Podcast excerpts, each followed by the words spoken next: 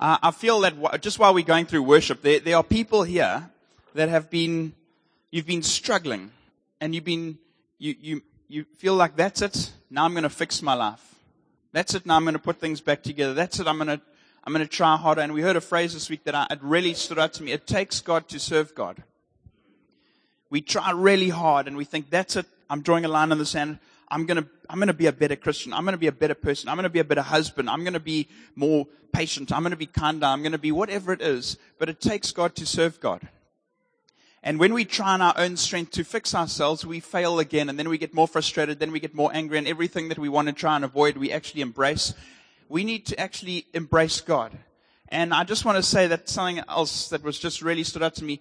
Two things that are so simple that are going to change our lives. The first one is surrender. We surrender to the Lordship of Jesus Christ. And the other one is obedience. But even to surrender and even walk in obedience takes God to serve God. We can't do that on our own. So we come back to these spaces. We are equipped. We worship God, walk in obedience. And then we try in our own strength and we fail. And we get to a place where we go, we come back, we get our eyes fixed on Jesus and we hold each other accountable and we support each other and we walk alongside each other. And it takes community and it takes devotion and it takes keep coming, uh, us to keep coming back to the space so that we can effectively serve God because we are swimming against the current. The world is flowing in the other direction and it's flowing hard.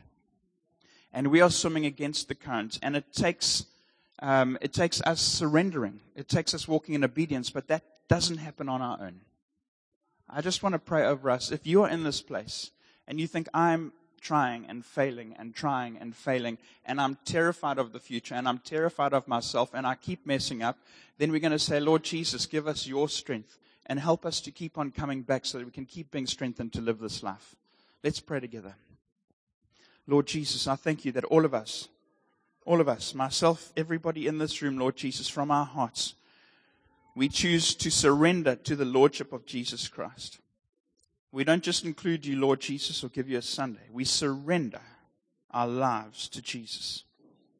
And I thank you, Lord, that every day we will walk in obedience to you, that we will be submitted to the truth of your word, Lord Jesus, that we will be accountable. But we know, Lord Jesus, that we can't walk in obedience without your grace, without your strength, without your empowering.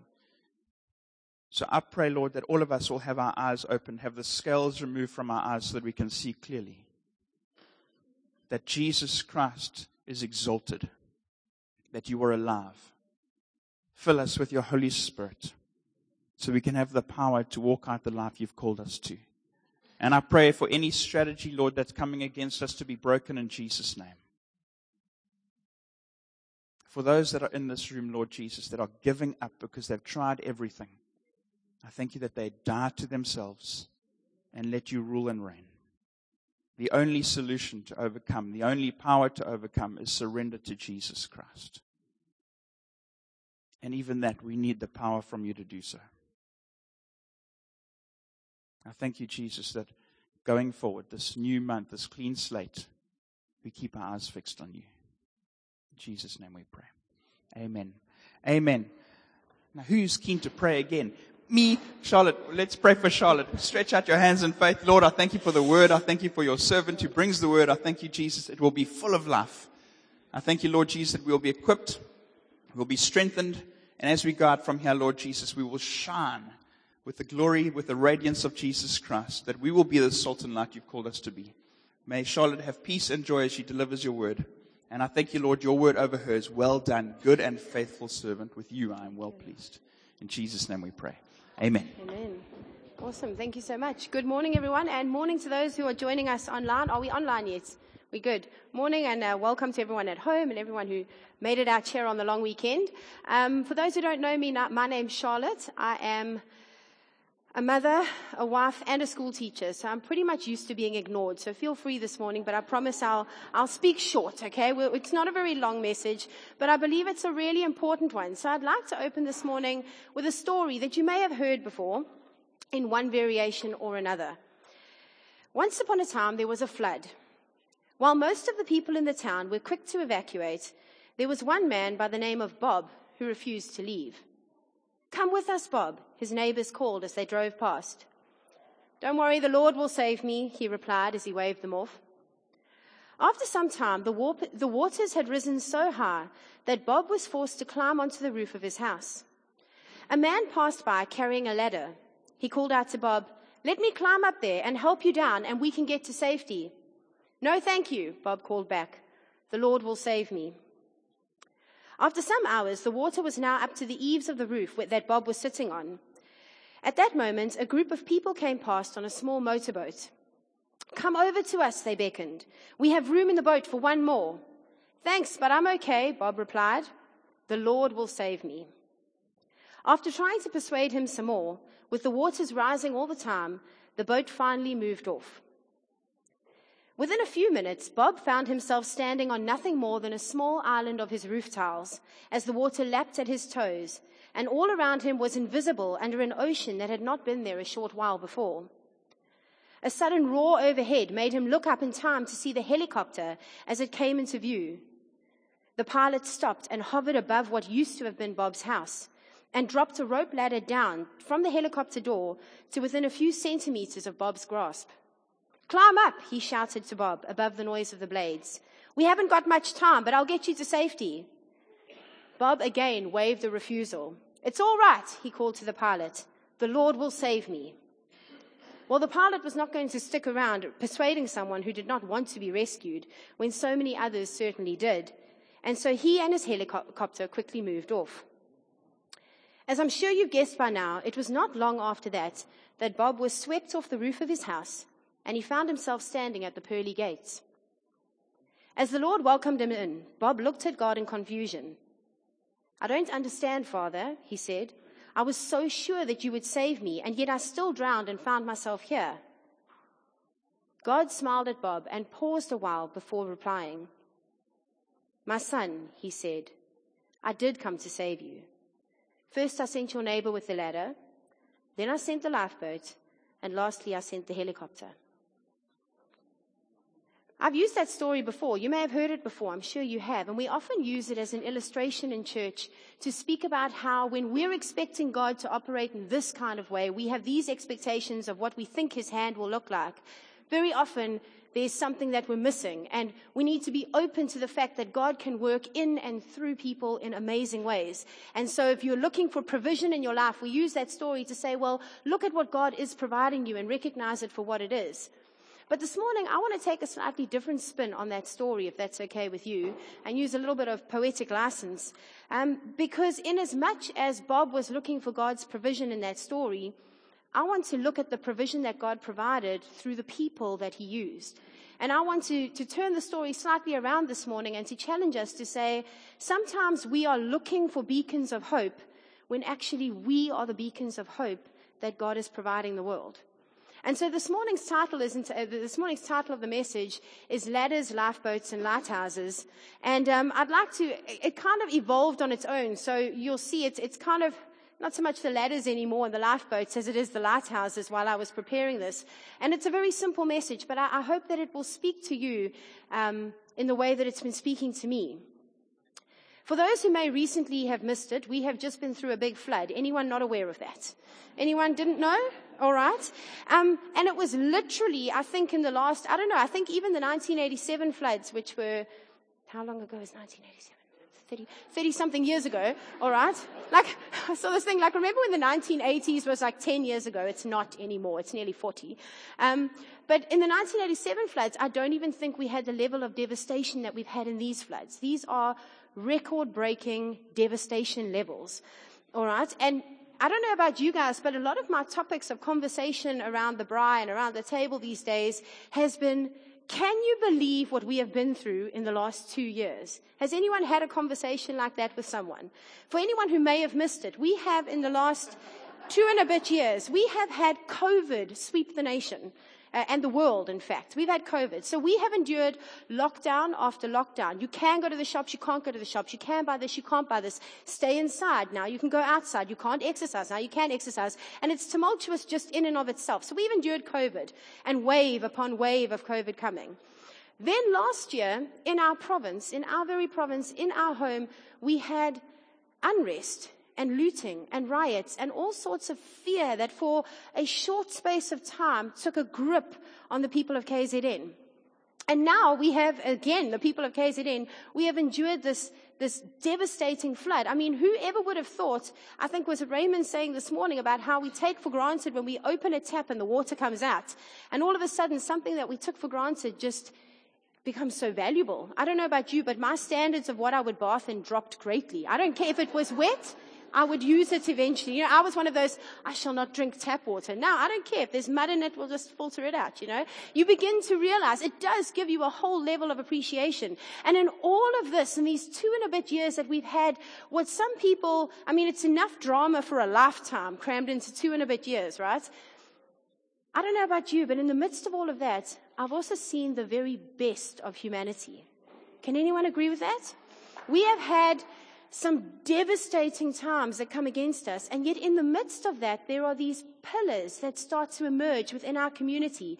People who come together, people who, who ordinarily might take a step back from the crowd, that step forward, neighbors helping neighbors, strangers helping strangers. And in the midst of those dark times, we have seen some greatness shine among us.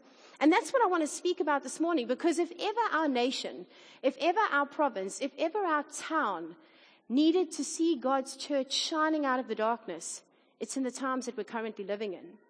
If the last two and a half years have not taught us anything, or have taught us anything, they've taught us not to expect the normal, because we never know what life's going to throw at us.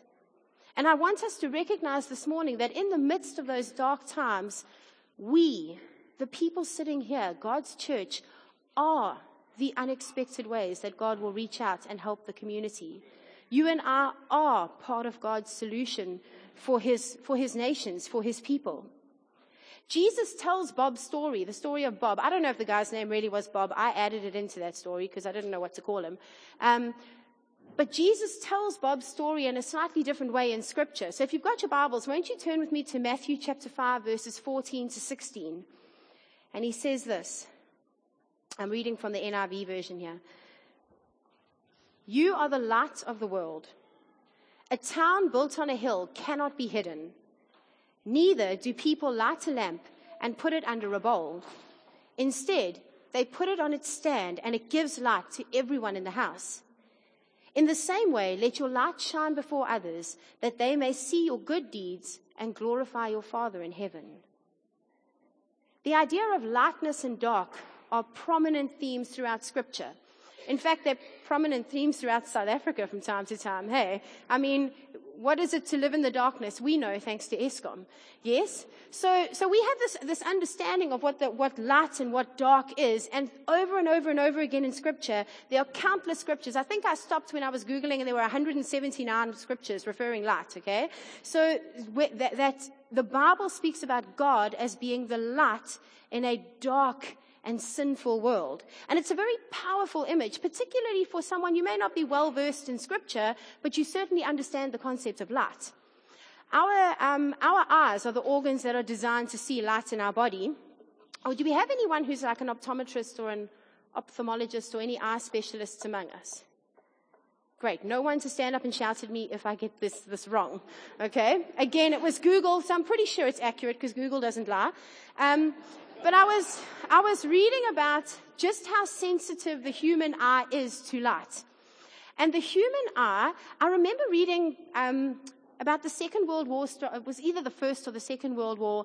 The soldiers at night were not allowed to smoke cigarettes in their trenches because the glow, you know that red glow from the end of a cigarette, that glow could be seen from the enemy side and it would give away their position and could put them in, in, in great danger.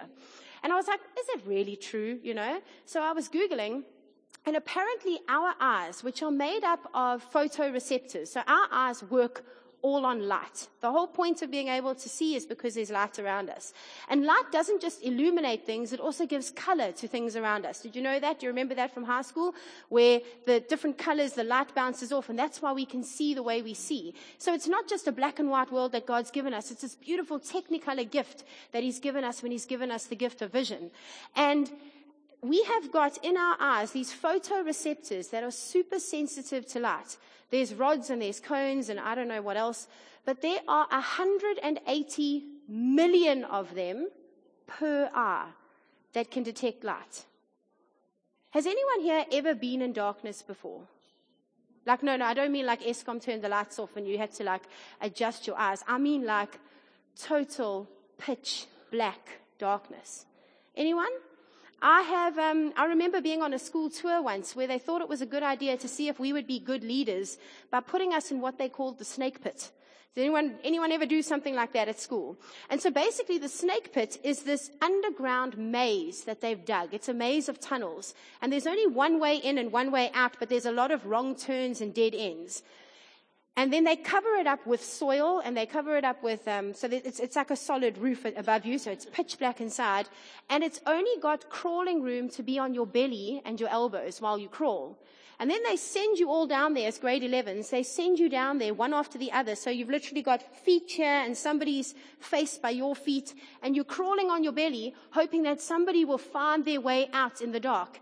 And I can remember being in the snake pit and we didn't have cell phones back then and we didn't have, I mean, even if we did, we wouldn't be allowed them in the pit. And I can remember being in this pitch black where it was so dark that it looked white. Does that make sense to people? Where you kind of think, oh, there's a wall here. Oh no, there's not. It was that kind of dark.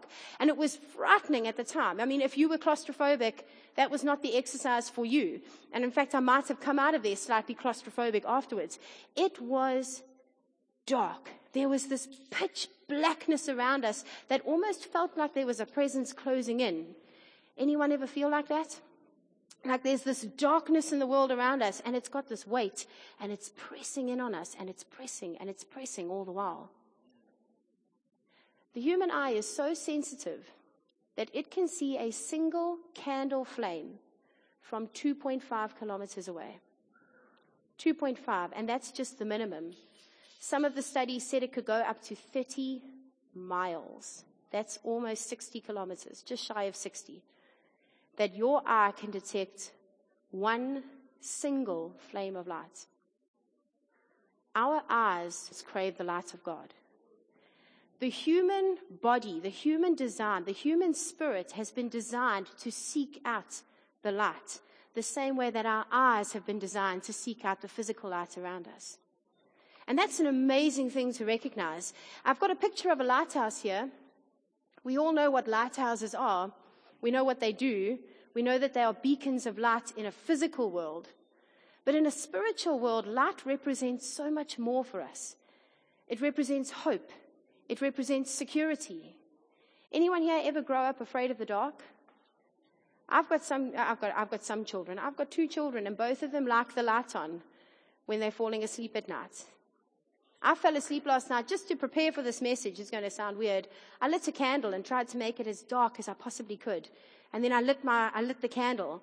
And the darker I could make it, the brighter the candle would shine. Everything okay? Okay. All right. Good. Okay. So I want to read that verse from Matthew again. I promise it's not a long message this morning. And I want to read it, and this is what it says. You are the light of the world. You. Jesus was talking to his followers. He was talking to his church. He said, a town built on a hill cannot be hidden any more than if we were to able to somehow make this room completely uh, pitch black and I could light a candle flame here, I would not be able to hide it from anyone's eyes. Neither do people light a lamp and put it under a bowl. Instead, they put it on its stand so that it can give light to everyone in the room. In the same way, let your light shine before others, that they may see your good deeds and glorify your Father in heaven. A candle can shout out to everyone that it's a candle. It can be like, look at me, I'm a candle. I can light. And then a lighthouse can do the same. A lighthouse can, can we put that picture of the lighthouse back up quickly? A lighthouse can stand there going, I'm a lighthouse. Look at me. I'm a lighthouse. I've got this beautiful design, beautiful colors. I'm a grand lighthouse, everyone. But if no one ever lights the candle and no one ever lights the lighthouse, they're useless. You see, sometimes I think that we get so caught up in that phrase that says, let your light shine, where we think it means make your own light shine. Shine it out, and it becomes a heavy for us. We're like, well, God, I'm a Christian, which means I have to do this. I have to shine now. Has anyone ever felt a bit like that? You don't have to put your hands up. Where you kind of feel like, I've got to do this because this is what I profess to be. This is who the Bible says I must be and so I shall be it. And we try our hardest to make our own light shine. And we can get really good at that. We might even glow a little bit from time to time in our own power. But like, look at me, I can do this. But if we're constantly trying to do it in our own strength and our own power, we're never truly allowing the lighthouse keeper or the, the person who strikes the match to light our flame. We're never truly allowing the source of our light to actually light us. Is this making sense? So basically what I'm saying this morning is you are the candles. You are the lighthouses, but it's not your light that shines out. It needs to be lit from an outside source, which is pretty much what I think Tim was saying this morning when he was speaking just before I got up. We try our best. We become the best looking candles we can. We become the best looking lighthouses we can. But if we never tap into the source of that light, it becomes a futile attempt and we don't serve any real purpose. It shouldn't be a heavy. It shouldn't be a burden on us to try to shine our light. Because when we are lit, that's what we do. It's not up to us to light ourselves. It's up to us to position ourselves and make ourselves available that God can light that flame. John 8 verse 12, Jesus said this, I am the light of the world. Whoever follows me will never walk in darkness, but will have the light of life. It's as simple as that. We want our lights to shine. We sing that Sunday school song, This Little Light of Mine. I'm going to let it shine. Not I'm going to make it shine and try my best and get grumpy from time to time and go like, this is too much. I'm going to put this down. No, we're going to follow God because He is light. And because we're following in His light, we're following Christ's footsteps. He's the light of life. He gives us that light. He gives us His flame. And in situations where things are so dark around us, His church shines. Not because they're going out of their way to shine, but because that's what we do. And are we shining in the light times? Absolutely we are. 1 John 1 verse 5 to 7 says this. This is the message we have heard from him and declare to you. God is light. In him there is no darkness at all. Do you know how you, I was, I was listening to some scientific conversation one day about how do you measure darkness? You don't. You measure the amount of light in the room. You understand? Sort of like how do you measure cold? You don't. You measure how much heat there is. Does that make sense? The Bible says that in God there is no darkness whatsoever. There's no heavy, there's no burden, there's no oppression, there's no sin, there's none of the bad stuff that's in our world that closes in around us and seems to make it pitch black. In God, there is none of that. He can't have that because He is the flame. He is the eternal light of life. The moment you strike a candle, the moment you light a lighthouse, the darkness disappears. God is light. In Him, there is no darkness at all. If we claim to have fellowship with him, and yet we walk in the darkness, we lie and do not live out the truth. But if we walk in the light, as he is in the light, we have fellowship with one another, and the blood of Jesus, his son, purifies us from all sin. I think the thing that makes Christianity so difficult for some people is how simple it really is. We had a, a leadership meeting with Bruce McAlpine about a month ago, and he said a lot of things, a lot of really awesome things. But there was one thing he said that really stuck with me and that really struck a chord. And he said this No good deed that you and I have ever done, no good thing, is enough to keep us in the presence of God. And no good thing, or sorry, no, no bad thing that we have ever done, no sin is enough to keep us out of God's presence. You see, because just like with the lights, with the flames, it's not through our strength, it's God's light shining through us. It's not because of what we have done. In 1 John 1, it says it's the blood of Jesus that purifies us from sins. So the thing that's making us light of the world is not our own strength, our own power, and our own glory. It's God's light shining through us. Not because we're really good, and not because we were really bad, but because Jesus has stepped in as light of the world and he has called his church to shine. Isaiah 26 verse 3 says, You will keep in perfect peace those whose minds are steadfast because they trust in you. In these darkest times around us, where some people still don't have water, or some people are still battling with electricity, or there's that fear over what comes next, Lord, how much more could we possibly endure? In the midst of that, we need to keep our minds steadfast on Christ. We need to keep focusing on Him. We need to keep following Him. And when we do, as His church, we will naturally start to shine. Not through our own strength, not through our own power, not by our own will, but because God puts that light inside us. And then He doesn't hide us. He doesn't call us to, to hide ourselves away. He says, shine. Let my light shine. That the world will see your deeds, not for your glory, but for the glory of God in heaven. I'm going to close off with reading Matthew chapter 5 again. But this time I'm going to read a slightly more relaxed version. I'm going to read it from the message, which puts it in such a, a practical way. Here's another way to put it. You're here to be light, bringing out the God colors in the world. God is not a secret to be kept. We're going public with this, as public as a, a city on a hill. If I make you light bearers, you don't think I'm going to put you under a bucket, do you? I'm putting you on a light stand. Now that I've put you there on a hilltop, on a light stand, shine. Keep open house. Be generous with your lives. By opening up to others, you'll prompt people to open up with God, this generous Father in heaven. Do I need to say more? Can we pray together? Challenge this morning. I'm not going to say go out there and shine because you can't do that in your own strength. I'm going to say go and follow God. Go to the source of the light. Make yourself available for Him to light that candle. Make yourself available for Him to plug in, I don't know how lighthouses work, plug in the, the switch. I don't know. Make yourself available that God's light will shine through you because that's who you were designed to be. Can we pray? Heavenly Father, we come before you humbly, Lord, and we just thank you that as your church, you've given us a calling. Father, as your people, you have asked us and instructed us to be the light stands.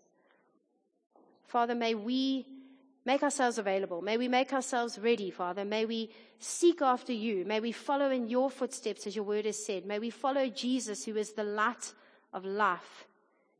And as that flame in us comes alive, Lord, as your life flows through us, may your light shine out through us, Father, that the world may not give us a pat on the back. The world may not give us the glory, Father, but that all glory, all lights, all hope, all shining, Father, will point to your kingdom and yours alone. May your church know your truth, Lord. Father, may your truth make us free.